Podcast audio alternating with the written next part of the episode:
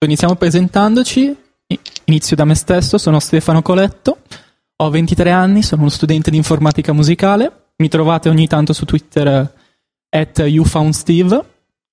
Mi interesso di musica, tecnologia in generale, wearable devices e ogni tanto capita che leggo anche qualcosa di serio. Con me c'è Andrea Latino. Ciao Andrea. Ciao, ciao. Che si presenta. Uh, sì, mi chiamo Andrea Latino, ho 23 anni, sono uno studente di politiche pubbliche per l'ambiente e l'innovazione alla Cattolica di Milano. Mi interesso di tecnologia, politica e diciamo tutte le intersezioni nel mezzo. E niente, tutto qui. Ciao a tutti. Dopodiché Gianfranco, mi pare. Ciao a tutti, sono Gianfranco, ci sono io, studente di economia qua a Torino, 22 anni, scrivo su surfernerd.com e mi interesso principalmente di cose nerd e di surf, come potevate immaginare dal nome. Simone Fagini.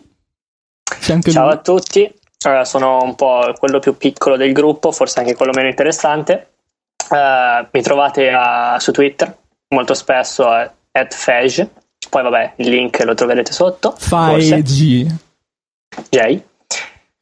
E, e, niente, mi interessa un po' di tutto, come direbbe Gianfranco, sono curioso di tutto, la sua mitica descrizione su Twitter e niente, lascio la parola a Stefano e iniziamo questa puntata. Beh, diciamo Simo che ti conosciamo per le tue uscite su Python ogni tanto, che ci allietano tanto le serate di programmazione. Il workflow di Alfred. Anche. Oppure niente, sto, sto appunto scrivendo adesso il mio blog che dovrebbe essere lanciato a breve sarà 16character.com e niente. Ok ragazzi, allora questa idea di registrare un podcast è nata da una chiacchierata tra me e Simo in cui si, si, iniziava a parlare della differenza tra Spotify e Arduino così per curiosità e poi si è finiti a parlare di musica in streaming in generale siamo passati a parlare di programmazione di qualsiasi cosa e abbiamo deciso di iniziare a farci una chiacchierata coinvolgendo alcuni amici ed eccoci qui.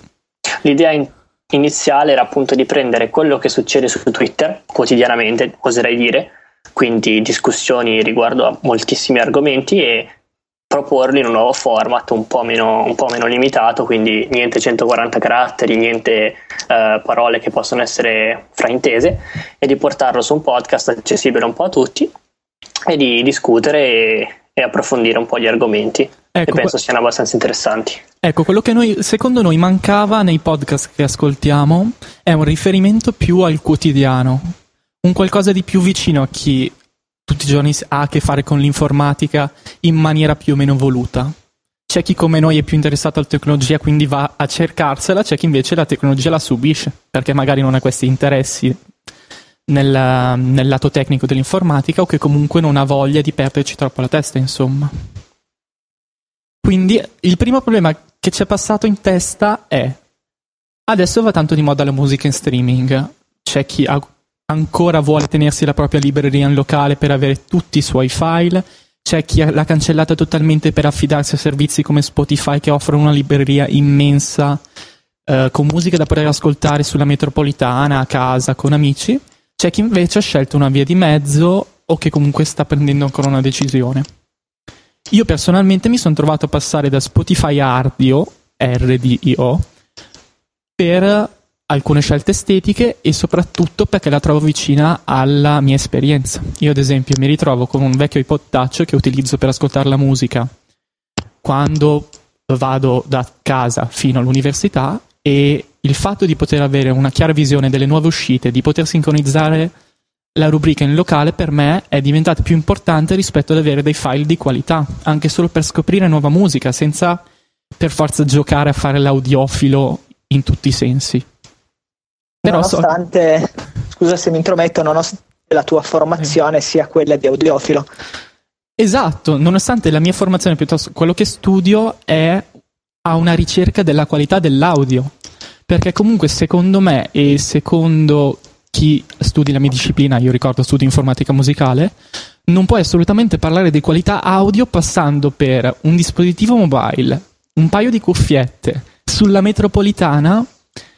Secondo me l'ultima cosa che una persona va a cercare. Uno vuole ascoltare la canzone che gli interessa piuttosto che vuole ascoltare l'album che è uscito proprio quella mattina o vuole aver voglia di ascoltare un pezzo, non necessariamente con la qualità che avresti ascoltando musica uh, in formati lossless, quindi in FLAC, piuttosto che uh, in audio dalle prestazioni eccelse, anche perché quella roba lì te la fai a casa col tuo computer, con la tua scheda audio esterna, con le tue cuffie d'ascolto e tutta questa roba. Tant'è più che Ardio fornisce un'equalizzazione, quindi in qualche modo colora il suono, per favorire certe frequenze, a differenza di Spotify. Infatti, eh, le canzoni su Ardio risultano più schiacciate, più eh, pop, diciamo, in modo tale che da dargli un po' di vita. Quando l'ascolti ti sembrano comunque diverse. Non so se anche che voi... siano anche. Non parlo perché non ho mai usato Ardio, però immagino che anche ascoltati in un contesto, come tu stavi dicendo, la metropolitana, quindi in mezzo ad altra gente, ad altri rumori, si senta anche meglio e sia più piacevole da ascoltare. Esatto, spiccano di più sul parlato, tanto più che c'è la diatriba sul formato con cui Ardio e Spotify offrono le canzoni. Spotify si fa vanto di offrire la maggior parte del catalogo con MP3 a 320 kilobit al secondo, che è la qualità massima di un MP3, constant bitrate, cioè ogni secondo passa quel pacchettino di informazioni in maniera costante, sia che ce ne sia tutta da riempire quei pacchettini, sia che ce ne sia di meno, mentre Ardio gioca, sperimenta con questi formati, tanto più che se ho fatto un esperimento l'altro giorno che poi ho condiviso su Twitter, casomai poi lo linkiamo, uh, uno va a vedere la qualità dal browser della musica trasmessa in streaming di Ardio, l'ultima versione dei file trasmessi sono in 192 variable bitrate, quindi con un utilizzo migliore della distribuzione dell'informazione. Eh, se non sbaglio, Stefano, la differenza tra l'altro principale tra Spotify e Ardio è il fatto uh, che riguarda la leggera latenza che Ardio ha nel far partire le canzoni. Nel senso che io sappia, uh, Spotify ha sviluppato una tecnologia proprietaria che gli permette di utilizzare fondamentalmente ciascun computer in cui è installato come se fosse una sorta di server peer-to-peer e eh, fondamentalmente utilizzano una piccola parte della banda in maniera che quando uno clicca sul titolo di una canzone sia istantaneo, cosa che con Ardio eh, non avviene. È più o meno vero anche il fatto che Ardio fa il buffer all'inizio del brano e poi te lo butta tutto, mentre Spotify con questo giochino qua se lo suddivide in più segmenti. Mhm. Oltretutto, se la qualità diminuisce in mobile con Spotify, Spotify dalle opzioni permette di abbassare la, o alzare la qualità dell'audio trasmesso con un account premium. Nel momento in cui ti trovi in mobile e hai meno segnale, lui adatta la qualità di quello che stai ascoltando al bitrate disponibile. E questa cosa può piacere o non piacere perché è fonte di rumore, tanto rumore, e quella cosa si nota dà molto più fastidio che ascoltare l'intero MP3 a un bitrate più, più basso.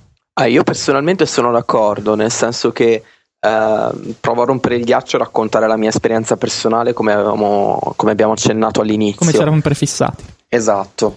Allora, um, io ho passato varie fasi, nel senso che ho cominciato all'inizio uh, un po' come tutti, uh, scaricandomi la mia musica dall'iTunes Store, ascoltando i brani che volevo ascoltare e quant'altro, e poi utilizzando YouTube come, come surrogato spesso.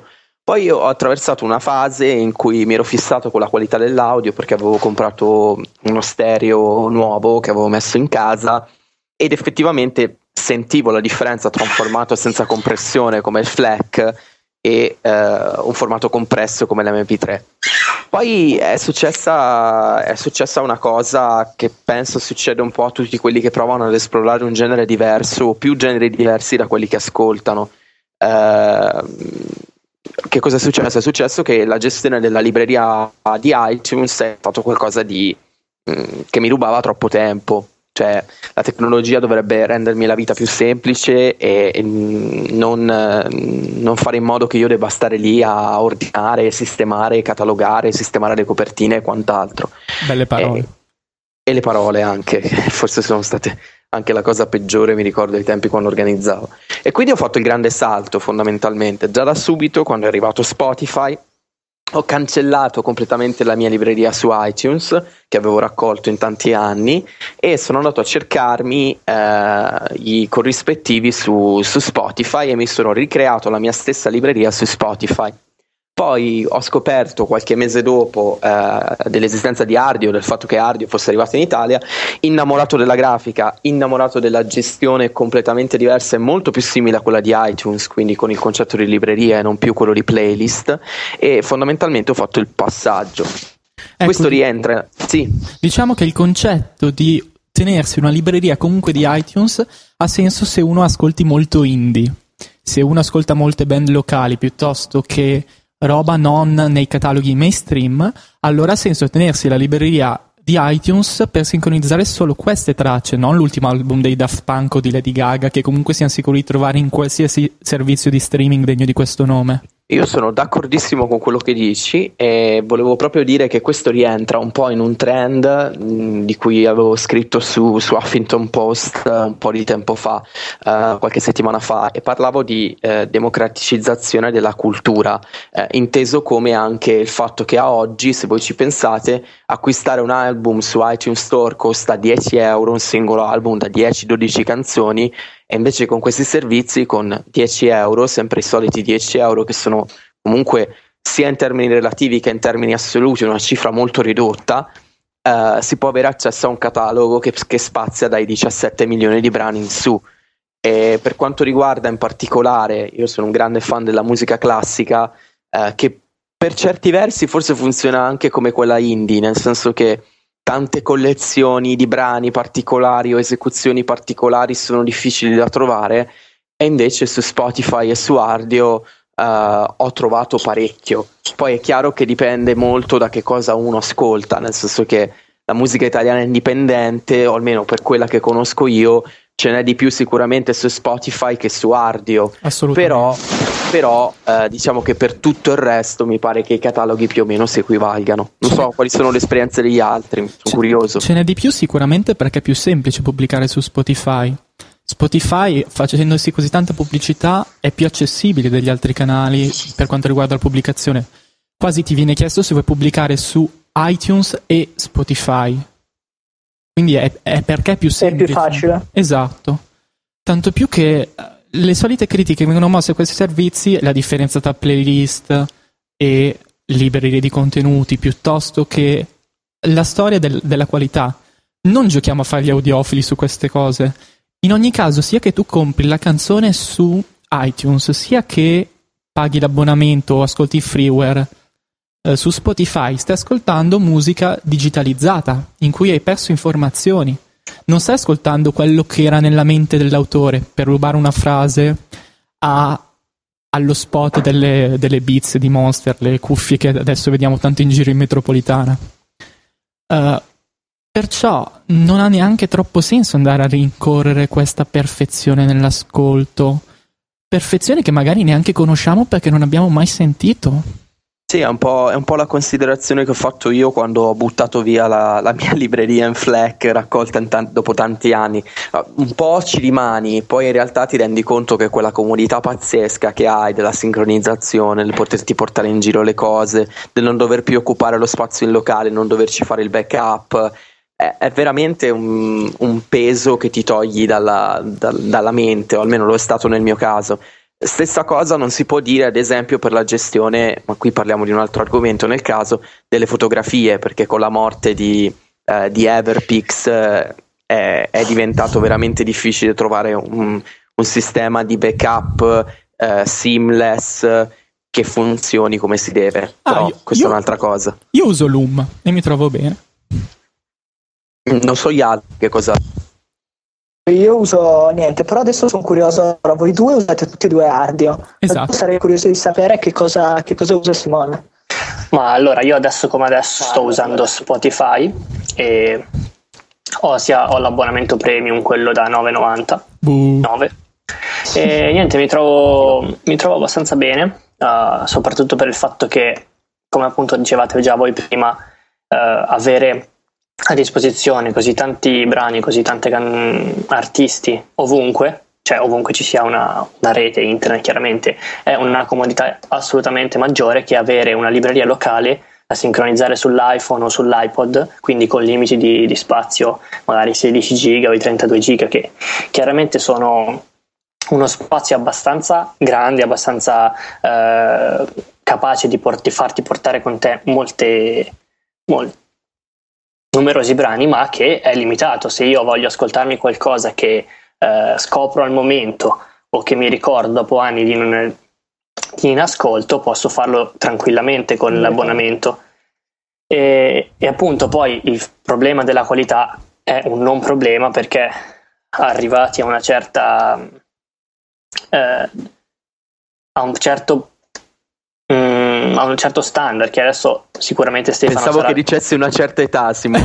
Cioè, arrivati a una certa età poi non si sente più niente quindi no arrivato a un certo standard che sicuramente Stefano saprà eh, definire meglio di me. Ehm, la differenza è inesistente su cuffie con rumore ambientale elevato come può essere la metropolitana la macchina o, o le persone intorno a noi e quindi è sicuramente inutile portarci eh, file di dimensioni grandi quando con eh, file sicuramente più piccoli avremmo qualità molto simili. No, infatti eh. si dice che la psicoacustica è molto relativa. In teoria un MP3 a 320 CBR, che è quello offerto da Spotify, corrisponde a un 256 VBR.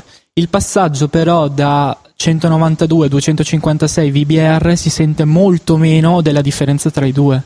Perciò è è labile la differenza. Ma Stefano, toglimi una curiosità, al Dimmi. di là della battuta che facevo, che, che ho fatto adesso a Simo, uh, ma è vero che arrivati oltre una certa età, che è tipo di 25-26 anni, uh, certe frequenze poi audio non si sentono più e quindi tutto il discorso sulla qualità va un po', va un po a quel paese? È Ass- vera questa cosa o è una leggenda metropolitana? è vera parzialmente, diciamo che nel corso della vita umana l'orecchio subisce eh, delle variazioni, delle modifiche nello spettro di frequenze che udiamo, più che altro in quanto le udiamo rispetto alle altre. Cioè, nostra, il nostro orecchio si propone con una curva di ponderazione, ovvero esalterà certe frequenze a discapito di altre. Se da piccoli sentiamo di più certe frequenze piuttosto che i suoni alti, per dire, mano a mano che cresciamo la situazione si va a stabilizzare, è vero che col tempo questa curva si chiuderà a campana, quindi sentiremo meglio delle frequenze medie, perderemo di più nei bassi, soprattutto se siamo gente che passa una sera sì una sera no ai concerti a volumi improponibili, e perderemo dettagli negli alti.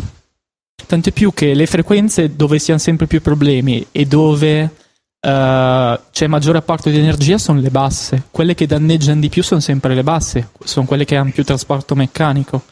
Quindi, come dici tu, non è che ti distrugge l'ascolto, arrivi a 25 anni, non senti più niente, oddio.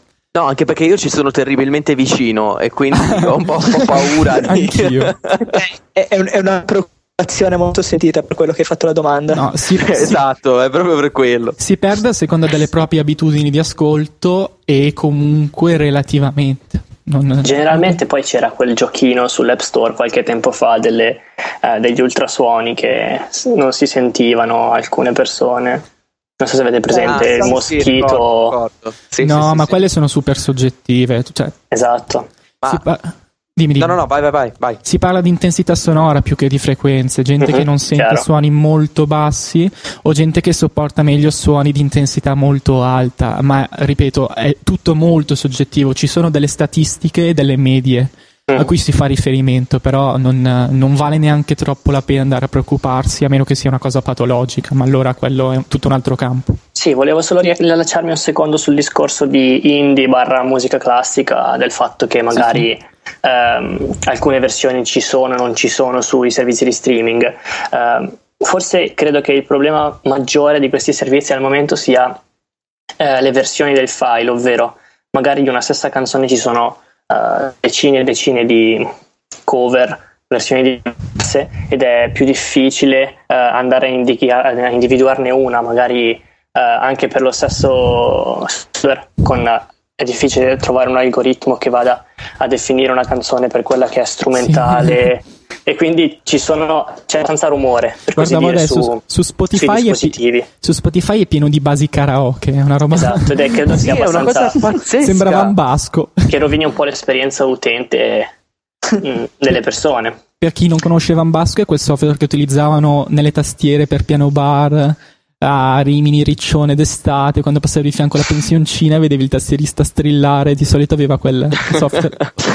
Io chiederei intanto a. Gianfranco cosa, come usa lui, come fruisce la musica. So che lui è un fan di eh, This is my new jam, quel servizio. Tra l'altro Gianfranco web. usa Windows Phone, quindi è anche... Esatto, anche quello è interessante. Allora, io, io uso Windows Phone, uso Google Music Play, non uso né Spotify né eh, radio. Carino Ma di insomma, sei un quindi sono- outsider, sei un completo Sono, outsider. sono assolutamente, sono completamente un outsider. Quanto sei hipster? Vi, vi spiego È un hipster alla hipster, Face, direi. È un hipster, sì, sì. So- sono assolutamente un hipster.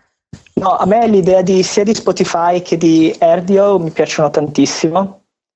L'idea di avere una libreria musicale sempre con me, sempre presente, è fantastico, solo che non avendo né un iPhone né Android, su Windows Phone questo non è presente. Gian, Quindi non ho assolutamente preso in considerazione. Google, Google Play l'hai scelto per la storia dei 20.000 brani che ti fanno caricare a gratis? Assolutamente sì. Ah, Ho preso quello e ascolto in... eh, ho tutta la libreria su iPad, quindi quando sono in wifi posso ascoltare tutta la musica che ho. ma Quindi dimmi, quando sono magari in aula studio, Ah. sono a casa della mia ragazza, faccio partire l'app che sfortunatamente non è ottimizzata per iPad Mm. e posso ascoltare tutta la mia libreria di iTunes Ma in streaming. comunque è come se tu riproponessi su cloud la libreria che hai su iTunes, quindi il Eh, discorso del doverla organizzare, Ah. gestire, eccetera, eccetera, rimane inalterato. eh, rimane a rimane loro. inalterata e... No, rimane esattamente come è organizzato sul mio iTunes. Quindi in realtà il problema Ok, non te lo risolve in quel senso. No. No, Ok. assolutamente. Questa cosa Però qui- conta che io, io sono una persona che quando deve procrastinare e perdere tempo in qualche modo mette a posto le copertine nella libreria di iTunes. Ah, Sono ti capisco, l'ho fatto per anni, quindi- l'ho fatto per anni anch'io, guarda. E poi, poi ci sentiamo dopo la puntata e mi spiegherai come smettere perché è un problema. Beh, la ragazza ce l'hai, quindi non... Esatto. sì, secondo me basta che convinca lei e siamo un po' a posto. Allora, questa cosa non me ne ero accorto sinceramente perché lo utilizzo per un ascolto casuale, però mi sembra un servizio in beta e il difetto peggiore che ho trovato è il fatto che non ti invoglia a fare un acquisto. Non mi è mai capitato di dire su Google Play ok, acquistiamo questa canzone. È proprio l'ultima cosa che mi passa per la testa. Loro mi offrono di caricare un sacco di canzoni, più o meno lentamente perché comunque Poi piuttosto... più o meno legalmente, nel senso che Eh. quelle canzoni non si capisce da dove arrivano poi, nel senso... O fanno una pulizia all'iTunes Match che ti dicono guarda tu paga questo e noi tra virgolette ti condoniamo. Sì, che tendenzialmente poi appunto per- parlando di legalità e illegalità mi ricordo qualche anno fa, magari al liceo così, quando si diceva ma tu come scarichi le canzoni e parlavi di iTunes Store, ti guardavano tutti come se, se fossi un pazzo che compravi le canzoni spendendogli 99 centesimi che costavano, 1,29 euro quello che era. Lo fanno tutti Non so se è capitato ancora a voi, anche adesso magari. quotidianamente. Sì, oggi, oggi ho avuto una scena bellissima perché ho- mio padre, scendo al piano di sotto, io abito in mansarda, arrivo, lui è sulla sedia del- dello studio e mi dice guarda ho visto l'esca- l'estratto conto della tua carta di credito e ho visto che ogni mese tu paghi 10 euro a questi qui per la musica, cioè tu spendi 10 euro al mese per la musica?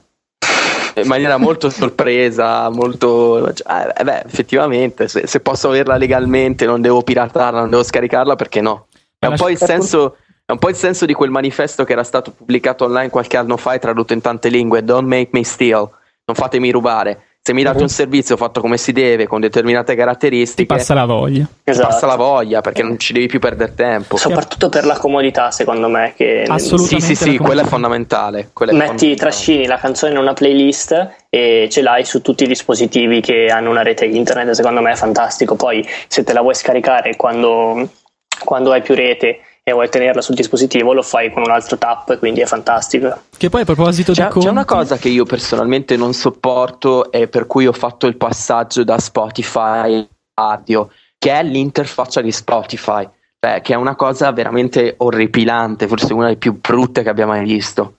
Non so cosa ne pensate voi. Ma a me non turba così tanto, sinceramente. È un po' confusionaria forse, ma non, eh, n- non mi turba tantissimo, nemmeno su iPad. Su iPad forse è leggermente migliore rispetto all'iPhone, su iPhone è abbastanza bruttina. Pensa Ma che forse- Ah, io stavo, stavo parlando del client desktop eh, in questo caso. Ok, mm. Allora, il client desktop di Ardio è un'emulazione della web app, è identico. E quello di Spotify quantomeno gira in locale. E fin qua. Il fatto è che quello di Spotify eh, è poco intuitivo, ci si perde subito secondo me.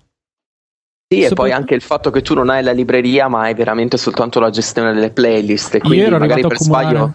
50 playlist, ero arrivato a Sì. accumulare. eh. Tra l'altro, io siccome avevo una libreria parecchio grande, ho cominciato a fare tantissime playlist e a un certo punto, quando avviavo il software, lui le playlist i nomi me li dava, ma poi non caricava i contenuti e quindi io mi sono trovato a perdere dei brani che avevo aggiunto nelle, nelle playlist perché Aia. non me li caricava più. Che poi ritornando al discorso dei conti, ragazzi, non so a voi, ma prima di pensare al- ai 9 euro al mese di Spotify, la causa di uscita peggiore è Amazon, non ce n'è. Amazon con la facilità di acquistare col one click è diventata veramente... Beh, fondamentalmente ormai anche internet di per sé con PayPal è, è qualcosa di... di- No, ma vedi, il one click è particolarmente insidioso. Sì, click sì, è sì, insidioso. d'accordissimo, soprattutto per i libri. I libri su Kindle sembra che tu non stia perché non ti arriva un beneficio a casa, non sganci soldi, sembra che tu non stia pagando. Esatto. è vero, Eh, quanto Sembra. è vero, quanto è Sembra. vero. Poi ti Eh, accorgi sembra. quando la Guardi l'estratto conto vuota della e- carta e Esatto. non puoi più. E che è, è troppo facile. Che poi non so voi, ma li leggete davvero tutti quei libri? Io vedo Jacopo Ranzani che mi arrivano le notifiche di Goodreads, che legge tre libri a settimana e cavolo lo invidio, vorrei essere capace di leggere così tanto e di appassionarmi, ma Ma credo su, su Twitter forse quello che leggi di più in assoluto è Ryan Cooper che legge 52 libri all'anno circa, sono qualcosa Sì, di... Io, io mi aggiungo alla lista di quelli che leggono tanti libri alla settimana, più o meno leggo 3-4 libri alla settimana, un po' come Jacopo, però non Però. li leggo in una maniera particolarmente approfondita, li leggo un po' in skimming e Mhm. contate che non leggo narrativa, nel senso leggo soltanto non fiction, saggi. esatto. Quindi Ok. anche lì puoi andare un po' più veloce. Ma c'è anche il buon Diego Petrucci che vi sta raggiungendo. No, io leggo solo narrativa e leggo me- meno di voi, molto meno di voi. Beh, ma perché fai una lettura più profonda? eh, Probabilmente sì. Adesso una domanda, è anche un'esperienza diversa, penso Sì. già. una Sì, domanda sì, da sì. lettori puristi. Se, come hanno detto le ultime news, vi arrivasse il robottino di Amazon e vi portasse la versione cartacea del vostro libro preferito in 30 minuti, comprereste la versione cartacea o la versione digitale? Digitale. Sempre Digitale. digitale anch'io credo sì. Ho, ho detto a tutti di non regalarmi più libri cartacei perché non li leggo. Preferisco il cartaceo solo che sul pullman o in giro, in vacanza, e non, eh, non è gestibile per me. Io leggo romanzi anche molto, molto spessi, molto pesanti. Murakami. L'idea di portarmeli dietro, per esempio, l'idea di portarmeli dietro tutti i giorni in borsa mi uccide. Cioè, Io non mi fa leggere. Io sono dello stesso avviso di Gian, da più di due anni non compro libri cartacei o se devo prenderli in biblioteca è solo veramente per assoluta necessità. Più che altro sembrerà pretestuoso o stupido, ma per un convincimento personale, mm, la questione ambientale banalmente. Se tu hai un supporto elettronico su cui puoi leggerlo, almeno quantomeno ti eviti di ammazzare alberi. So Sì, poi gen- po'- generalmente appunto la comodità di portare in librerie davvero cospicue in giro è, è qualcosa di, di inarrivabile per i libri cartacei, per quanto le edizioni tascabili siano magari accessibili, però poi avere eh, e decidere di iniziare a leggere un libro quando magari sei già a scuola o, o sui trasporti e decidi di voglio leggere quel libro e non ce l'hai dietro mentre hai un Kindle e, e leggi. Ma io, siccome penso che ci stiamo avviando verso una bella durata di questa prima conversazione, io vorrei provare a- ad avere la vostra opinione, dato che si è parlato di Amazon, su uno dei temi secondo me più, più interessanti, però da- dal punto di vista personale. Ah, tutti quanti siamo innamorati di Amazon, tutti quanti facciamo acquisti su Amazon e quant'altro. Non so se vi è capitato di leggere quel famoso servizio che è uscito, se non sbaglio, qualche giorno fa, che raccontava delle condizioni dei lavoratori di Amazon in Germania Mhm. che si trovano a dover fare 10 e passa ore di turno con timer di di 30 Amazon. secondi. No, no, no, parlo delle persone fisiche in questo caso. Cioè voi sapendo del Sì. fatto che queste persone comunque devono lavorare in un certo modo, a un certo ritmo, No. ma amando Amazon per quanto è efficiente, eccetera, eccetera. Come, come- come vi ponete nei confronti dell'azienda? Robot era per gli orari e per le condizioni, non per i circuiti in questo caso. Come, co- cosa, vi, cosa vi suscita? Eh, vi- poni, poni un problema etico non indifferente a Esatto. cui potrei rispondere o da un punto di vista emotivo, magari di studente di filosofia, che non comprerei più niente da loro, oppure da un punto di vista cinico, da studente di economia, che se faccio questi ragionamenti allora non comprerei più niente. Perché come lo fanno loro, lo fanno tutti. Esatto, parliamo di offesa, Foxconn, e anche con condizioni, con condizioni molto peggiori. Questa n- non è una scusa. Il fatto è che adesso è uscita la cosa di Amazon, come dieci anni fa è uscita quella di Nike. Mhm. Quella di Nike siamo cresciuti che- dicendoci non andate a comprare le Nike perché ci sono i bambini cinesi che allacciano le stringhe e fanno le scarpe, E fanno i palloni. eh, fate- sì, fanno i palloni. Piuttosto che non andate al McDonald's perché le bustine co- con cui fanno il tè al McDonald's tirano giù gli alberi e nel cibo non, non sapete che cosa c'è. Ma generalmente credo Beh, sia un su, po' un problema cibo- di tutto.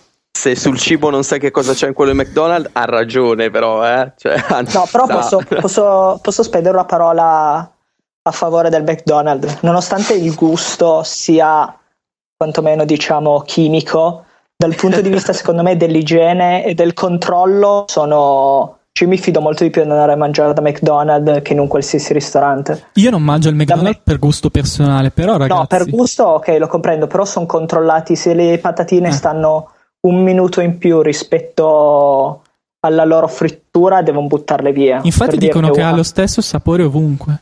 Ma Io, poi guarda, io faccio grosse battaglie in realtà con Diego, faccio le quelle che ho soprannominato su Twitter le cosiddette crociate salutiste, ma perché sono fissato.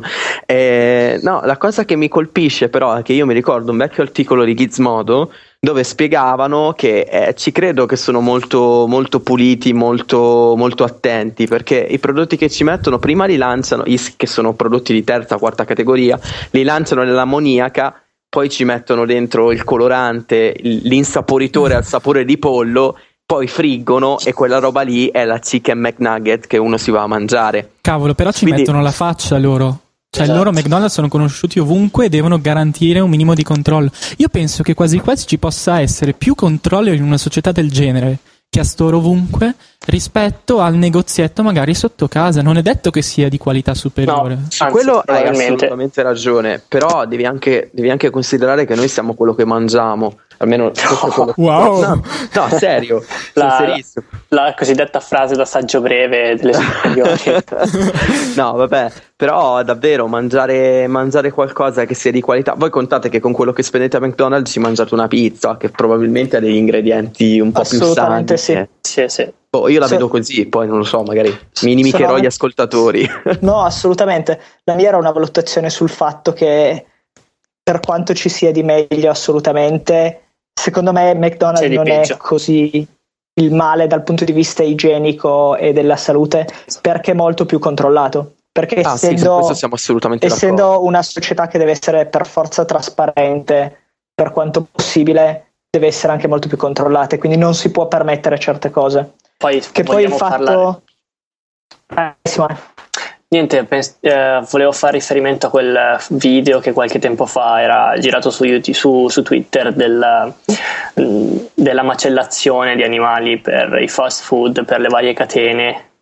E, ma andando a parlare di certe cose poi si va veramente a, a dover dire ma allora cosa si va a mangiare perché eh, qualunque cosa può essere messa in discussione, appunto anche Amazon, Fox con Apple e, e qualunque cosa.